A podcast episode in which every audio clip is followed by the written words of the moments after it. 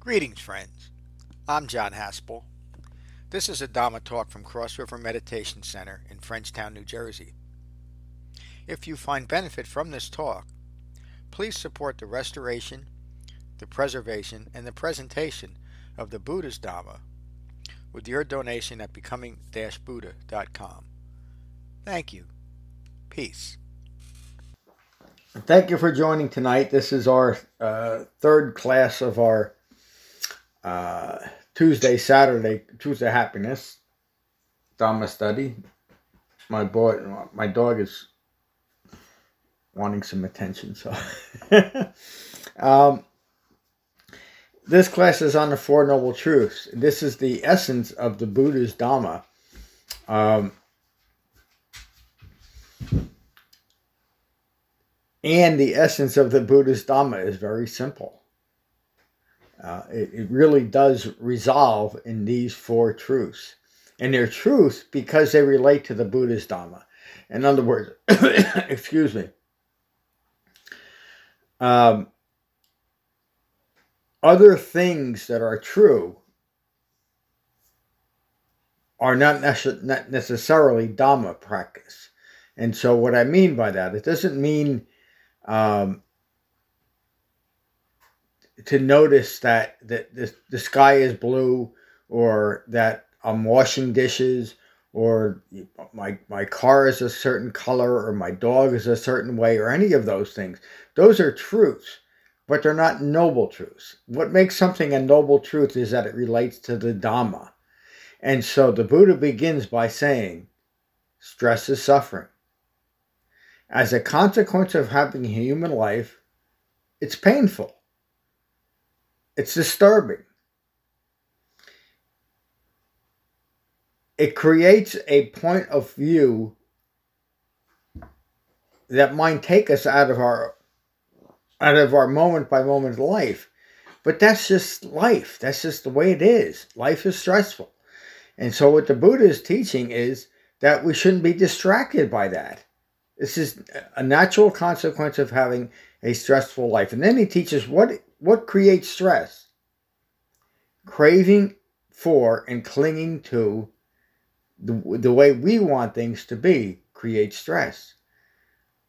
So there's great wisdom in that. By not insisting that things have to be the way that I want them to be, I can eliminate stress in my life. And then the, the next the next stress in that, the next aspect of the Four Noble Truths is that it's possible to do this. The Buddha is giving us a a um, a great awareness that it is possible for us to not be distracted by the natural stresses of life, and then he gives us the Eightfold Path, the Fourth Noble Truth. This is the path to eliminating stress in all of our lives, and it begins with right view. So this this whole um, the progression from jhana meditation to four foundations of mindfulness and now understanding what the four noble truths are is the liberation of the Buddhist Dhamma. And I hope you all understand it. I hope I'm, I hope I'm explaining it well. It, because it is through that understanding that this is a constant consequence of having a human life. It has nothing to do with who we are or what we are. There's nothing personal about it. This is the Four Noble Truths. All the other truths are possible. So I'm going to end it there and uh, take it around the room. Ram, how are you tonight? I'm doing good here. Um, yeah, it, it is it is the basis of all the teachings.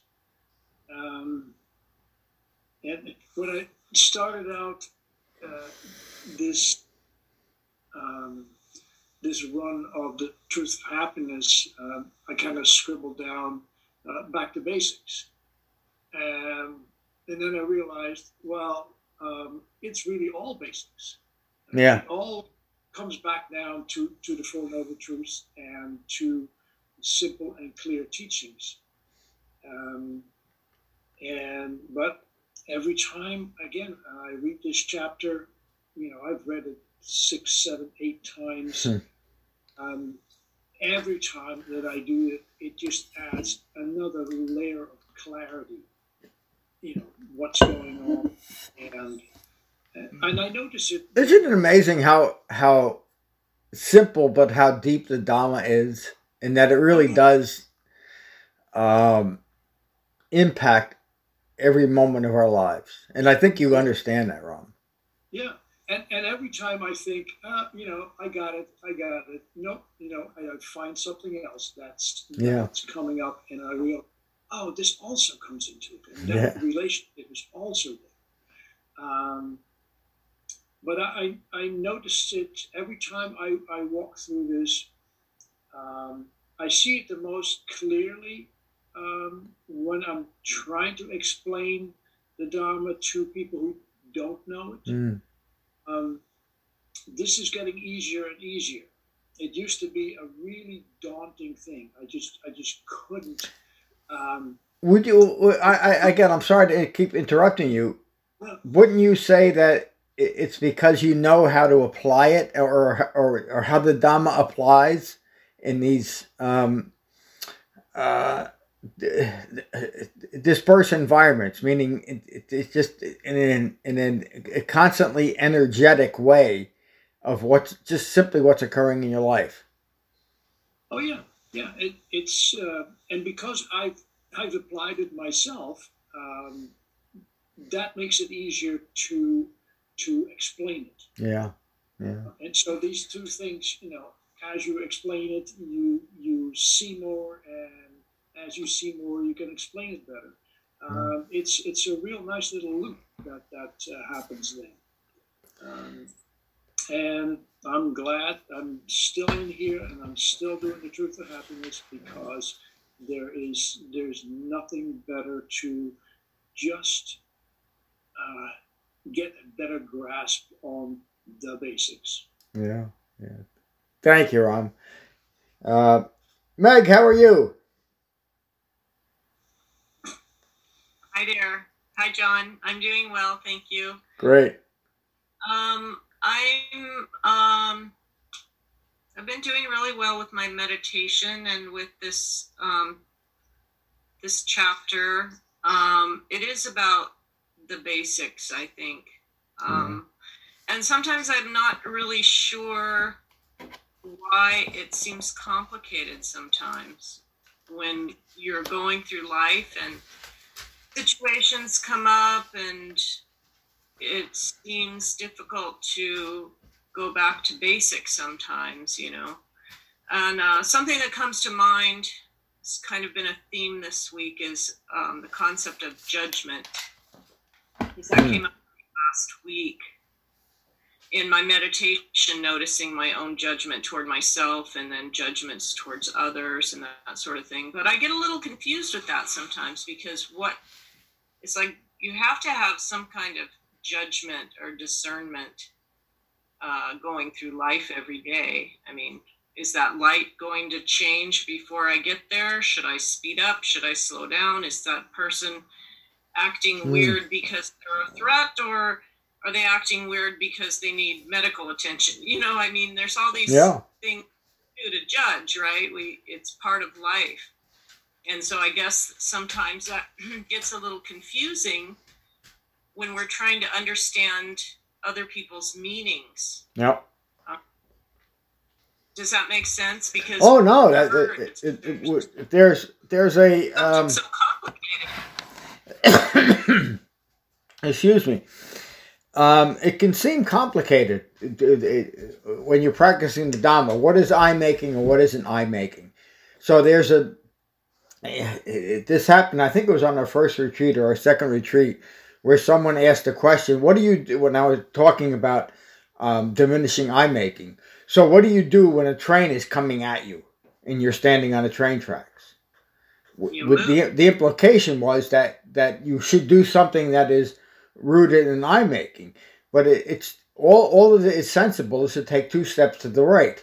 In other words, get out of the get out of the way of the train. The rest of our lives are different. We don't have to take things personally. The train wasn't coming at me. I just happened to be standing on the train tracks when the train was running. And that is, that is such an important understanding that there is nothing that is happening in my life that is happening to me. It's happening with me. And so what am I what am I going to do with that? What am I going to do with that engagement with life? I am a part of life, aren't I? If I'm living this life, this is this is my part of my life. Do I take it personally or do I not? And that is the choice that each and every one ever every one of us has. And so there's nothing that's personal. There are trains coming at us. Take two steps to the right and take a breath and enjoy our lives. Enjoy what's occurring. I, so, Meg, does that help answer your question? Yeah, I, I, it does to a certain degree because I understand how not to take something personal that somebody's saying. Let's say, for mm-hmm. example, um, perhaps they're they're perhaps they maybe they said something about me that wasn't true or whatever and and or even if it was true right angry or i can say well you know it's not really about me it's you know it's not a problem. But then it might be about me if they said something that wasn't true that causes me a problem in my life. Mm-hmm. you, you, know you see what i'm saying? Yeah he gets fired or something like that. You know what i mean? Yeah so I think there's always these these kinds of judgments that um, we do have to kind of pay more attention to and realize that you know there there is it you know it's like do we just go through life with this kind of pollyanna attitude like oh it's no. not really about me i don't no. think we could no we, we don't we don't live with this pollyannish uh attitude that everything is wonderful and nothing affects me. In fact, it's really just the opposite. We understand that whatever position we take in the world affects the rest of the world. And so, I know you've heard me say this over and over again. We end conflict in our mind so that we can contribute to the ending of conflict in the world. So we understand it. it, it it's not it's not what's occurring outside of ourselves. It's a it, it's a matter of what's occurring within us that determines our experience in the world. And uh, and again, so it doesn't so much matter what other people are perceiving of us or thinking of us or acting towards us. What's most important is that we act with right speech, right action, and right livelihood. Because in that way, and in fact, in only that way, we know that we're not we're no longer contributing to the conflict in the world and so in our life and so th- that's the point you're you're what you're talking about meg is the uh, the, the manifestation of our own ignorance and how that affects ourselves and other people. And how do we address that? We address that by by understanding and ending ignorance within ourselves. Does that make sense? I think so, but in a practical way, I'm I'm applying that in my mind in a way that so it's not so much how you what you say or how you respond to somebody, but I guess the way in which you respond. If you respond yeah. in a way you're not taking it personal. Yes, it, and and and so if the if the way you respond to life as life occurs is rooted in the Eightfold Path, and I would say even more refined, rooted in right view, you will no longer contribute to, to conflict in the world. And isn't that what we all want? When we when we when we put our head down on our pillows at night, the last thing we think about usually is the conflict that we've created in the world and how we can resolve that. And this is what Siddhartha Gautama realized that it, has it has nothing to do with what we get or what we want or what we what we need to do. It has to do with how we relate to each other in the world. That's what's most important. And how do we relate to each other from uh, from a truly wise and compassionate way? It's from understanding. And in that way, we don't we don't contribute to conflict in the world.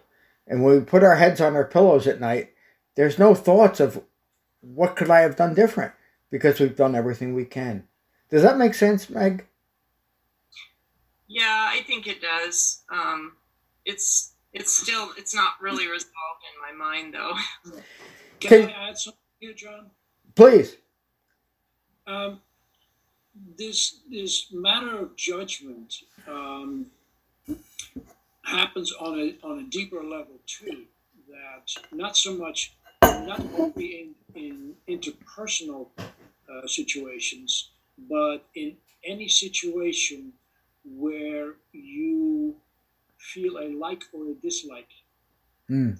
It's a, an actual judgment of the situation. And it is rooted in your own like and dislike. So this is where this I making thing comes in at, at a deeper level. Anytime that you like or dislike something, you're putting it, you're making it personal. While these things are just completely impersonal happening around you. The train coming down the, the tracks is a completely impersonal thing. Unless you think that that train's coming for you. Yes. In both times, you should get out of the way. But this is not something happening to you. This is happening some this is happening with you and around you. You can make it personal by saying, "Oh, this damn train almost killed me," while you know it was. Or you can understand that trains run. Period. Yeah, trains run, and you're on the track. So the only sensible thing to do is get out of the way. Yeah. To, uh, but, and again, and that's a that's a, you know a, a big life-threatening thing. There are millions of situations every day that you make personal. You know, it's too hot outside. You know, I really don't want to go there. Um, well, it's not too hot outside. It's just hot outside. You know, it might not be comfortable for you, but you don't need to make that a, a personal experience. It's yeah. just something that happened and you're yeah. there and you can like it or dislike it, or you can just realize this is the situation and make the appropriate choices. Well said, my friend. A bit more perspective. Does that help, Meg? Yeah, I I think so. Yeah, so we don't we don't take uh, getting back to tonight's topic, the Four Noble Truths. There's nothing in life that can be taken personally. Nothing. And we and as Dharma practitioners, we understand that. And how do we understand it? It's because it's happening to everyone. The the the uh, the impermanence of the world, the the environment, the things that are occurring are occurring to everyone. It has nothing to do with me except that I am a part of it. And so, what can I do about that? Well, I can I can awaken. I can become a fully mature human being, and so not con- con- contribute to the natural stresses that are part of life. But they'll, they'll always be there. They'll always be there. Uh, I, I think I think tonight we're transitioning from one president to another, and we've had an incredible four years about one president. But all we're doing is transitioning to another president. There's nothing remarkable about that, is there? Except if we take it personally, except if we think that it should be different. But here we are. We're living a life, we're living in this world. Every one of us is taking is is considerate of, of who they know, who they are, who their family is. That's just part of human life. But we don't take anything personal and as as we're talking about it, the one thing I would say we should take personal is wakening up, understanding what this truly means. And you described that great, Meg. You really did. So we don't take anything personally, and we uh, understand that all of life it's just life. It's just human life. So thank you, Meg. You you, brought a uh, a great discussion to our class tonight. Thank you. Hi, Steve. How are you?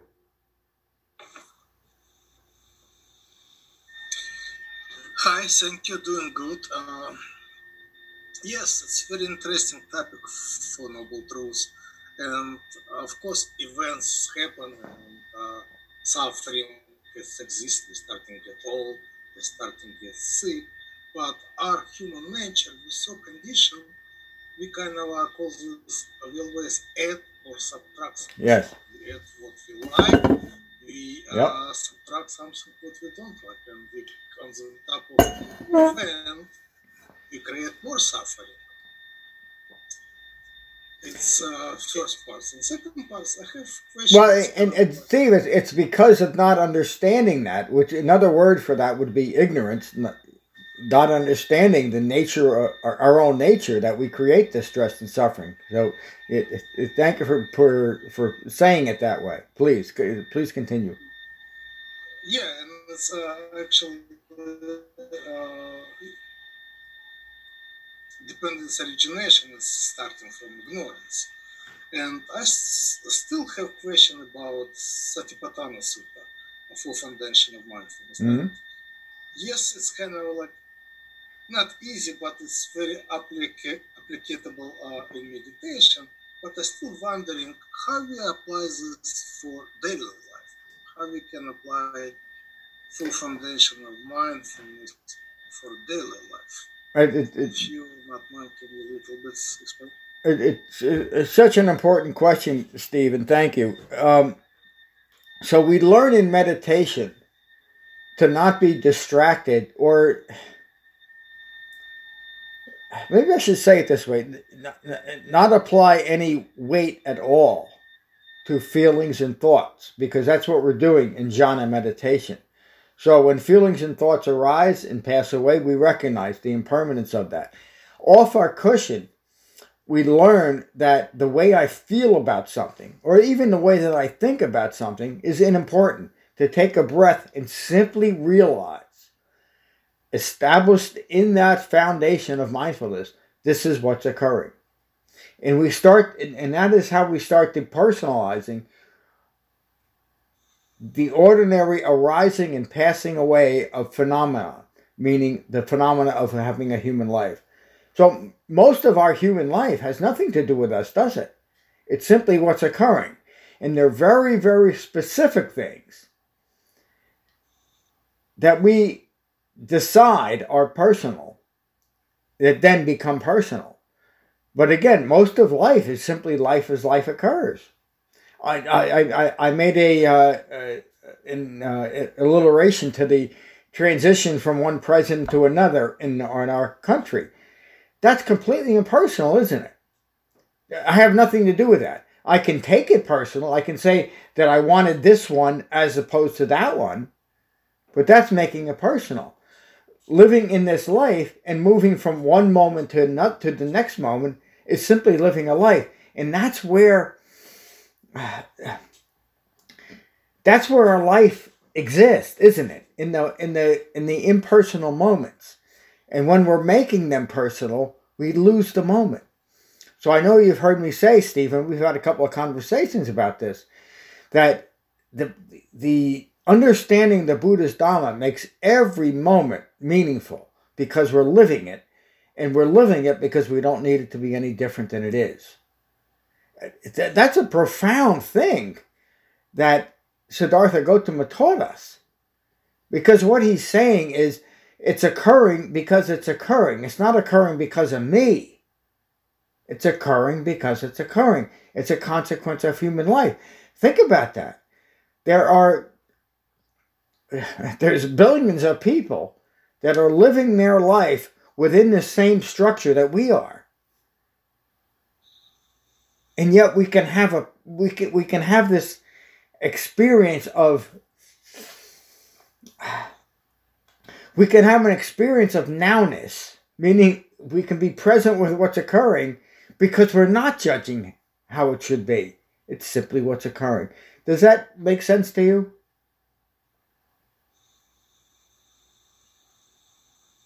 Uh, yes, it does. And so basically, uh, it's kind of like, uh, basically, it's kind of like this.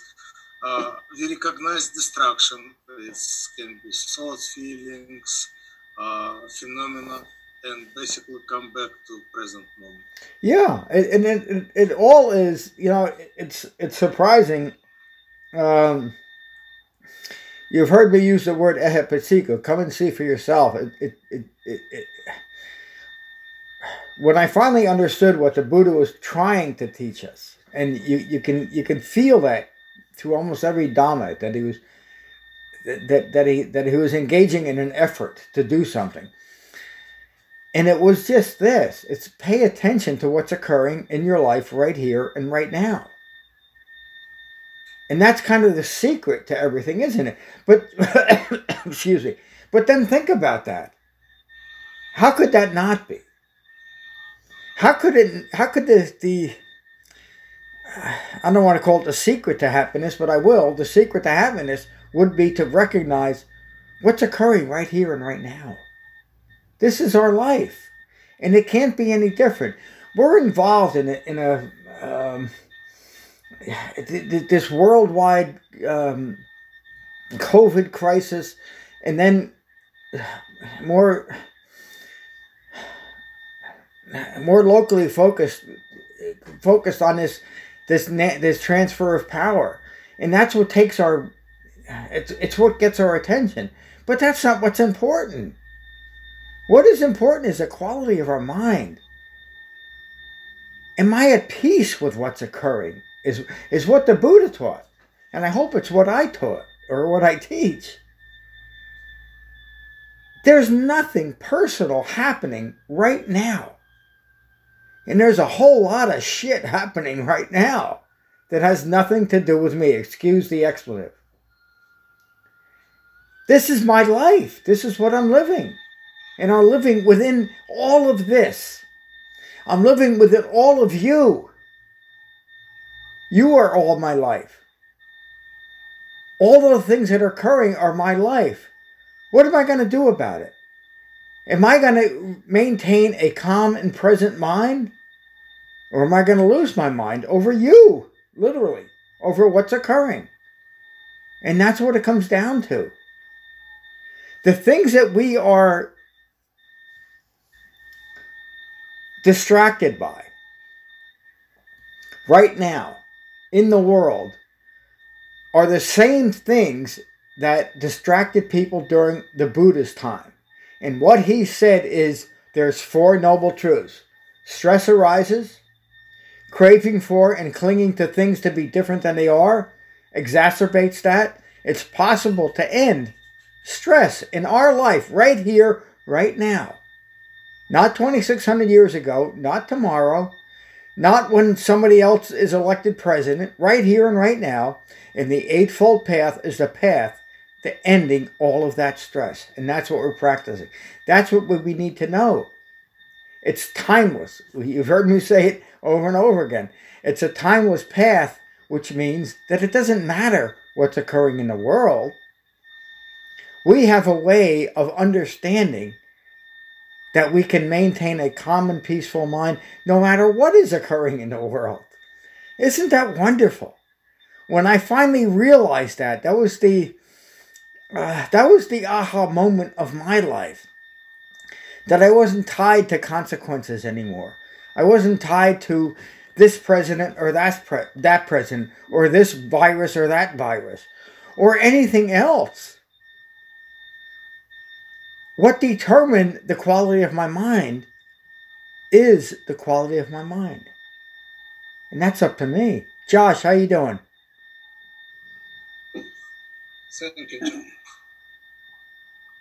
Hi, everybody. Thank you, John. Good to see you, my friend. Well, I'm not really sure where I'm on at on this journey. Um, kind of listen to what Meg said. I, you know, the, sometimes I have this image in my mind that they fabricated Josh, and the Josh is trying to walk this journey are in a wrestling match. Hmm. And uh, uh, the thing that I know that helps me though is is when I find myself getting this kind of right now it's mostly if I get a negative kind of gut reaction about something that's going on in my life, I try to take a deep breath and say, This is not me. This is not mine. This is not who I am. Yep. And for that moment, I can kind of get out of judgment. Not sure. I'm When sure I- when you take when you take yourself out of it, yeah, that's what you're describing. And uh, I don't know if that's helpful or not, but I'm going to spend the rest of my time in noble silence. It, it- it- it's incredibly helpful, Josh, because you described the the recognition and the diminishing of I making, and that that's that's the whole Dharma. So that's remarkable what you just said. You know, it, it really is. Jen, how are you tonight? Hi, everybody. Hi, John. Um, there was something I wanted to say about the Four Noble Truths that um, that came through for me. I, I definitely had like a rough weekend with uh, just the world and was stressed out. And I actually had a conversation with John that helped um kind of you know get me back on the path and um and he said again tonight it's sort of the same kind of concept resonated with me which is you know when you're first studying these four noble truths and you hear someone say you know that the problem is clinging and craving or wanting things to be different than you than they are then you can kind of get into a space where it's like, okay, well, the problem is I have to just stop wanting this to be different. And yes, that is abandoning craving. That's one way of looking at abandoning craving. But another way of looking at it is that if you're if you're telling yourself things need to be a certain way, then you're telling yourself that because you believe that's what's going to make you happy is having things be some kind of way. And what teaching is saying is that nothing has to be some kind of way. Those are views. Those are ignorant views. Yep. that you- and those ignorant views are anatta. That is that is what is causing your stress. Your conditioned views of how th- how you think things need to be to bring you peace and calm yes, as hard as it is to believe, we don't have to get rid of this global pandemic for you to be at peace and calm. Uh, get, you know, this president out of the White House in order for you to be at peace and calm. That's what that's what I'm hearing John say. And that is that's true. You can have peace and calm regardless of all of these other things that you believe you need. yep. And it, and it, that is still like even that is like ah like really i don't really believe that. Like i still like i still like no i really like i need to be able to like go out of my house without a mask on. I need to be you know like i do i but you really don't. And i think every one of us knows like that when we sit down on our cushion and we meditate we can have that peace and calm even if it's a minute without anything being different. And and so that was the one thing that that I'm taking home today. The other thing that I wanted to is it Steve is because I was on Steve's question or is it Slav? I don't how do you how do you say your first name? I wasn't catching that. I'm sorry. It's up to you. Wherever it's more comfortable. I I call him Steve. But okay, It's, uh, it's, it's just name. It's not could you just say your name one time? Just full name or just short name. Full name. I want to hear it. Full name Vyacheslav. Vyacheslav. Close, close, maybe. Oh. Okay. Anyway, Slav. Slav. Yes. Um, so I really liked your question about how can you pr- practically take the four foundations of mindfulness into your life. And so absolutely what John said when you when you practice watching your breath arise and pass away, when you practice remaining focused on your breath and at the same time can watch a thought arise and pass away, you are experiencing the impermanence of that thought. And you are creating space between who you think you are and that thought. So you're not, Yeah. you're allowing yourself time for that thought to pass away before you grab onto it and decide it's like an important thought that I now need to distract myself with Yeah. and feelings you know same with feelings feelings arise and pass away on their own we believe that we are manipulating those feelings in some kind of way or that they're our feelings or that we need to like so if you can practice that on the cushion when you get off the cushion a feeling will arise within you and you may be able to now stay with it stay with the situation long enough for the feeling to then pass away before you grab onto it and then start mm-hmm. defending the feeling or you know carrying the feeling or repressing the feeling. And then that's going to be, you know just ha- mean that you're going to have a more peaceful ex- existence I, it really was. it- it- that's outstanding, Jen. Uh, and I have to ask you: Thank you, Jennifer. Did Mm. did, did you? How do I ask ask the question? was i Um, melting down this week you didn't. You did not understand this process with with depersonalizing feelings until you came to the Dhamma. Is Right. is that right? yes And that is what really freed you or liberated you from your feelings and your thoughts. Correct? Again, I'm not trying to put words in your mouth, not at all but they they still happen but that's liberation, isn't it? Isn't it? to, to, to, to, to not be directed by our own thoughts and our feelings, meaning taking them personally, is, Right. is the greatest liberation in the world. Yes, no? yes true Yeah, again, you don't have to agree with me, but I'm glad you did. And, and John, yes, David, how are you? good John. It, it it also shows that that path being developed. Yes. That we all share. You, you recognize the, the, the gradations in it or the, or the diminishing of I making while on, if you're on the path, you recognize it because you're on the path.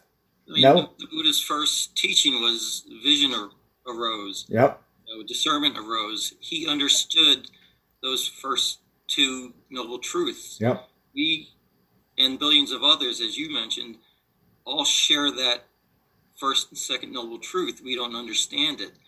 Yep. The fourth noble truth gets us to the third noble truth. And Jennifer is a perfect example of this Yes. wonderful teacher melting down this weekend. And it's a development of that path. Yeah. And each one of us are at different spots on that path. I don't think you're ever off the path. It's just a mm-hmm. development of that path Yeah. and that's done through the jhana meditation and the development of mindfulness back to what steve was saying and questioning it's just where you're at at that moment so you know the four noble truths to me it's just the reality of what life should be and is Yeah. That, and, and so, why wouldn't an, an awakened human being's Dhamma be just that? This is what it is. This is what it means to be awakened. So, beautifully said, David. Thank you. Michael, how are you? Hi, John. Hi, everybody. You know, I, Uh, Is Julia with you? Uh, actually, she's uh, she's taking care of some business. She's uh, Ah. talking to her daughters upstairs, so uh, I'm gonna leave her be here. Uh, I'll see if I can make sense out of everything or add something. um, what I believe, uh, or what I've come to understand, um, relatively recently, but I do believe to, to be uh, critical in in living the uh, the Buddha's Dharma as he intended, and I see like the conversations that are coming up here are referring to just this very this very thing, uh, and it's it's actually it's an integral part of our our learning the teacher I mean uh, the Buddhist Dharma in order for us to go forward and understand exactly what is what is needed, and that is the point of self-reference. Okay, the point of self-reference, and when we're we're being self-referential. Uh, uh, I think uh, you know Slav and uh, Meg had uh, you know are looking for that. How do we stay in this moment, live in this moment, and and uh, be aware? Being aware in the moment. Okay, what do we want to be aware of in a moment? We want to be aware of of our own self referencing in the moment. Uh, if we want to actually live in a moment, it has to be void of self reference. Yep. Once it becomes self reference, we go into the ego self and we're out of the moment. So, if that maybe helps understand what it means to uh, acknowledge your own self reference, which by no means, once we say this, we say, it's not me, not me, not mine, not who I am. And uh, um, I think it was, was it Karen the other night? girl from uh, Wandong, uh, the, the center, she had said like, okay, okay, say like it's not me, it's not mine, it's not, it's not who I am, but then who am I? Okay. Yep. She brought up a very good point. So, and that point being is like, who am I? You're the individual, the self that's recognizing Yep. the not self. These things that are are not you. The So- big question of who I am or what I am is answered by simply being what you are. Isn't that amazing? Yes. And recognizing what you're not. Yep. Thanks. So, if you recognize that, that's a, you know a key to understanding the whole Dharma. Actually, um, Yep. uh, so if you con- if you can concentrate on the moment, to be in this moment without self reference, without self reference, and just have you know right effort into what you're doing in that moment, and stay in that moment, you'll start to see things clearer because your mind won't be your mind will be united with the body, and that's where all understanding comes. Yes. So that's it- all and- thank you, Michael. And what you're describing is is the ultimate understanding that I'm not the center of the universe. And when I think that I am the center of the universe, every bad thing that happens in the universe happens to me, doesn't it? I'm Yep. taking things personal. But when I don't do that, then nothing happens to me except in a way that I choose to interact with that, with the, with the event itself. It, it, it, it's the it's the ultimate um, uh, it, it- it's the ultimate view. I'm going to say it this way: it's the ultimate healthy view of seeing myself in relation to the world by not taking things personally. But when I do, then everything is personal, isn't it? And everything affects me, and so everything will affect me, including you, just, you, you could say the, the the transition from one president to another. I'm just using that because it's it's, it's occurring tonight. We, we can take that personally, but it's not. Nothing is happening to me, except that I I choose to accept it. I, I can make it personal, or I can maintain a well concentrated mind. I can be I can rest in jhana and realize that nothing is personal. It's simply having a human life, and that's what you described. Thank you, Michael. John, just one, just one more thing. But Please. also, in doing just what you had said, not taking anything personal or self-referential, okay? When we realize that, we're not creating any more phenomena, Yep, okay? That's we're not right. getting to our phenomenal world, which is how we get entangled. And beautifully said. Yeah. okay, so I just wanted to add that. Yeah, ph- phenomena arising and passing away is human life, isn't it? It has nothing to do with me. Whether I'm here or not, whether whether my parents gave birth to me, doesn't change anything, does it? Life occurs. Human life occurs. the the the universe evolves. Planets get born and and and, and die. Has nothing to do with me. So what's what is most significant? What what is most significant for me as a human being is how I see what is occurring. That's called right view or wrong view. And if that view is rooted in ignorance of four, these four noble truths that we're talking about tonight, then I'm going to have a life of stress and suffering. If that view is rooted in understanding of these four noble truths, then I'm going to have a I'm going to have a life of peace and happiness. It's the whole point. Thank you, Michael. Tim, how are you? Yeah, uh, everybody, I'm the Good to see you, Tim. silence. I'm- upset. Thank you. I'm glad you joined us tonight. Good to see you. Dylan, how are you? Thank you for joining us. Dylan is a, a, a new member of our Sangha. I'm trying to get my camera to work. Okay. Ah, there you are. How are you, my friend? Doing all right, hanging in there. Good. Um, What do you think of tonight's class? tonight was definitely good. I see that know a lot of you are more advanced, I think, than me. Um, when it comes to this, it's only my second class. Um, Dylan was here on Saturday. Came to his first class. you know, I started reading the book and I'm trying to understand the Four Noble Truths. I think Slav and Jennifer stated it pretty well. Um, and especially how to apply it into real life is um, definitely something Jen explained well. Because with me, things things seem to they attach and I'll start to ruminate about it mostly all day. And, and personalize it.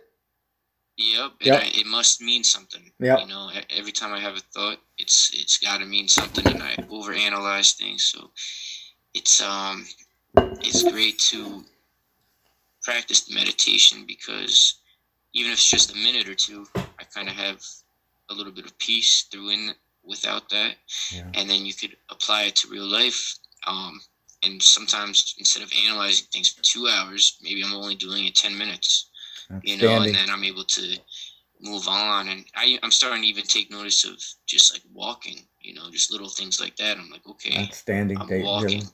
I'm going to this place right now. Whatever happened 10 minutes ago is kind of irrelevant. So, you know, I, I definitely really enjoy taking this course, and it's nice to meet you guys. And I hope to um, continue being here.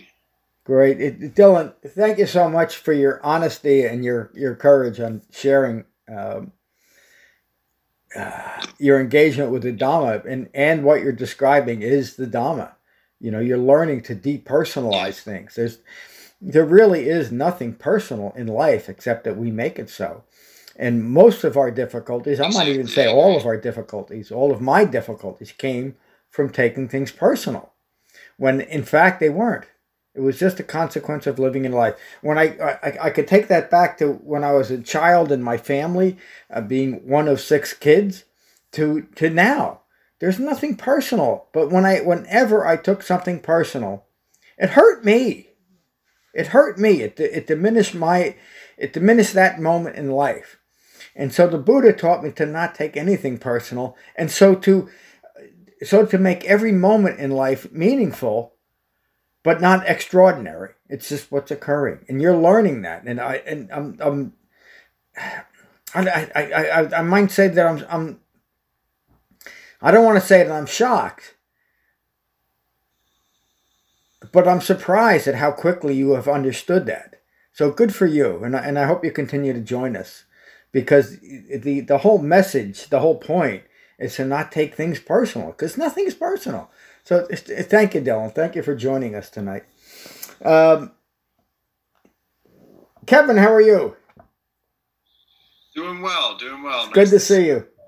Um, I liked the discussion so far. I liked how we've described sort of the humanity that is within the Dhamma, uh, and I really liked what Michael was, was addressing or sort of zoning in on there about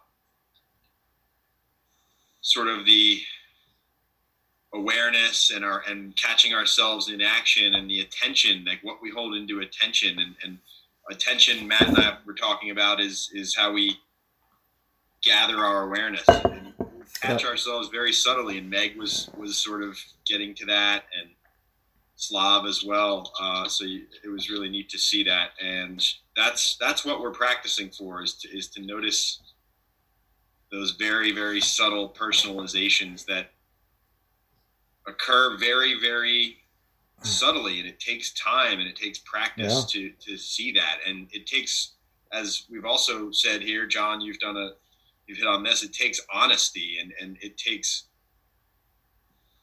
takes a lot of work and and there's a path and a, and a, a sangha to do that with so it's uh, Yeah. it's great to have all of you here and, a, and really uh colorful discussion on this um you know this sort of the whole teaching you know the four noble truths is, is the entry point to the dhamma and it, it- it's everything that you've all said it it's the it's the foundational teaching so thank you Thank you, Kevin. Well said. Uh, Jane, how are you?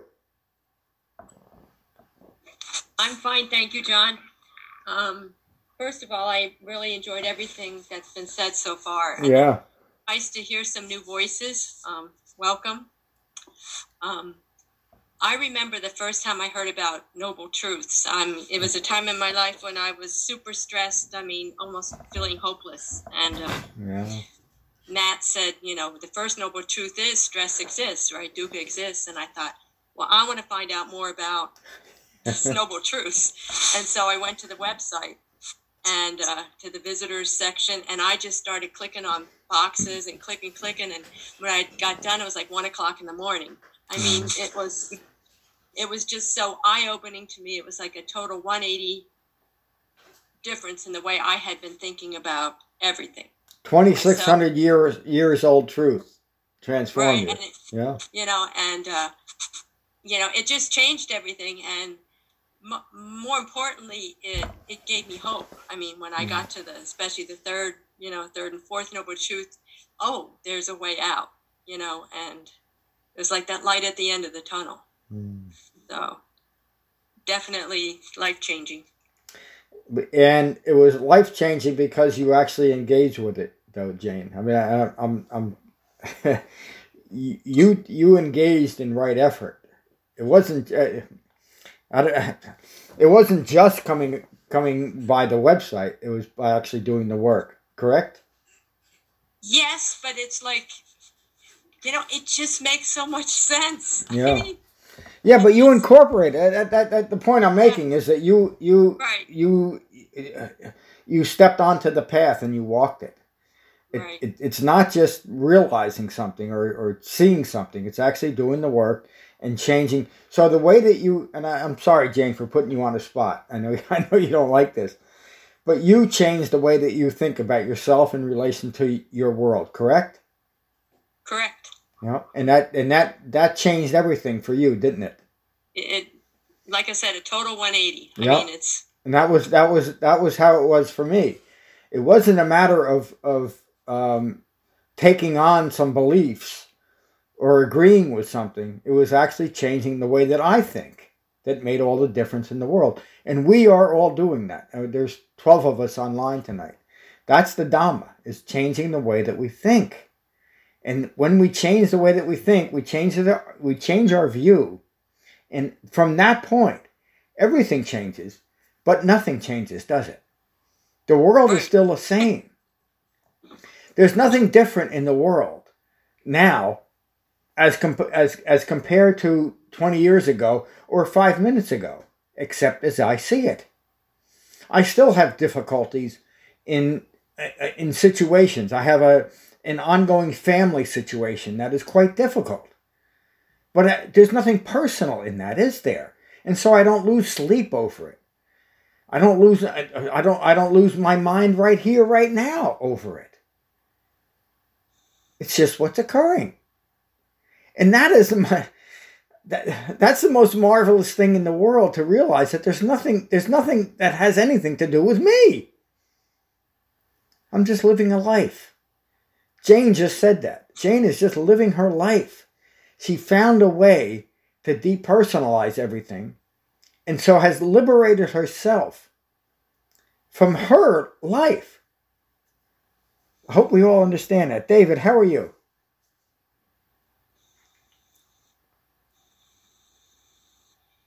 Hi, John. I, I, I don't have anything else to add. I just want to thank you and everybody for their contributions. And uh, again, we all learn from each other. And uh, thank you. Yeah, thank you, David. I know I called on you twice. I think I think I I got everyone. Is there anyone that I that I missed that didn't get a chance to talk? I think you got everybody. Okay. well, again, thank you for a, a wonderful class and a, a look at um, uh, the Four Noble Truths. We're going to begin uh, beginning Saturday with the Eightfold Path. Uh, so this is the path that, that we walk, and we're gonna we're gonna look at that. Uh, we're gonna do it over three classes. Um, it's it's remarkable how uh, how much you people understand. Not I shouldn't say it that. I'm sorry for using the word you people. That you all are developing the Dhamma the way it's meant to be.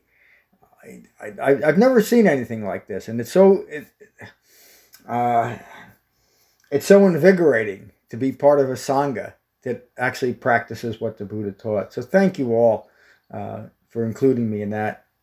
Uh, well, I'll, I'll, see you all on maybe on Thursday or on Saturday. So have a great evening. Peace. Oh, hey, John. Thank you, John. I have a quick question. Yes. What time is it on Thursday? All right, at two o'clock Eastern uh, Eastern U.S. time. Is Saturday. It's the same Zoom link there. Yes, it is. The, but the the uh, the sequence of the class is different. In other words, uh, we're doing one class a week on Thursdays, and two classes a week on Tuesdays and Saturdays. So I hope you join us. There's no reason not to, but I hope you join us. Yeah, I most likely will. Good. Thank you. Dylan, thank you for joining us tonight. Thank you all. Bye, John. Thank you. Thank you, John. Thank you, John. Bye, everybody. Thank you, everybody. We got a good thing going here, don't we? Alex has been listening, and the and while he's doing the dishes, you should see the look on his face. I think he had a few breakthroughs of understanding. What? I mean, mindful dishwashing? yes. Wait a minute. That's wonderful. please, please give Alex a hug for me. Okay, well. Thanks. Good night, everyone. I love your smile, Jennifer. Aw, thank you. Yeah, I do too. John? Yes, sir. Uh, are you doing okay now? Yeah, I'm doing okay. I, you know, uh, um, I guess you're asking because you notice that I may not be. yeah. Uh, and, and and thank you, Ram. I really appreciate it. I'm I'm doing okay. It's it's um, you know, I, I don't know how to describe it. I don't I don't want people to be worried about me because there's nothing to worry about. But life is tough sometimes. it just is. And uh, I, I know I think about all the all that you did for me um, when I was coming out of rehab, and it, it's not lost on me. Um, I'm I'm doing okay, you know, and and so uh, occurs. I'm I'm uh, I'm 65 years old, and most people at 65 years old don't have the difficulties that I do, but I do. So, you know, that's, that's just the way it is. Uh, I'm not going to drop dead in the next moment.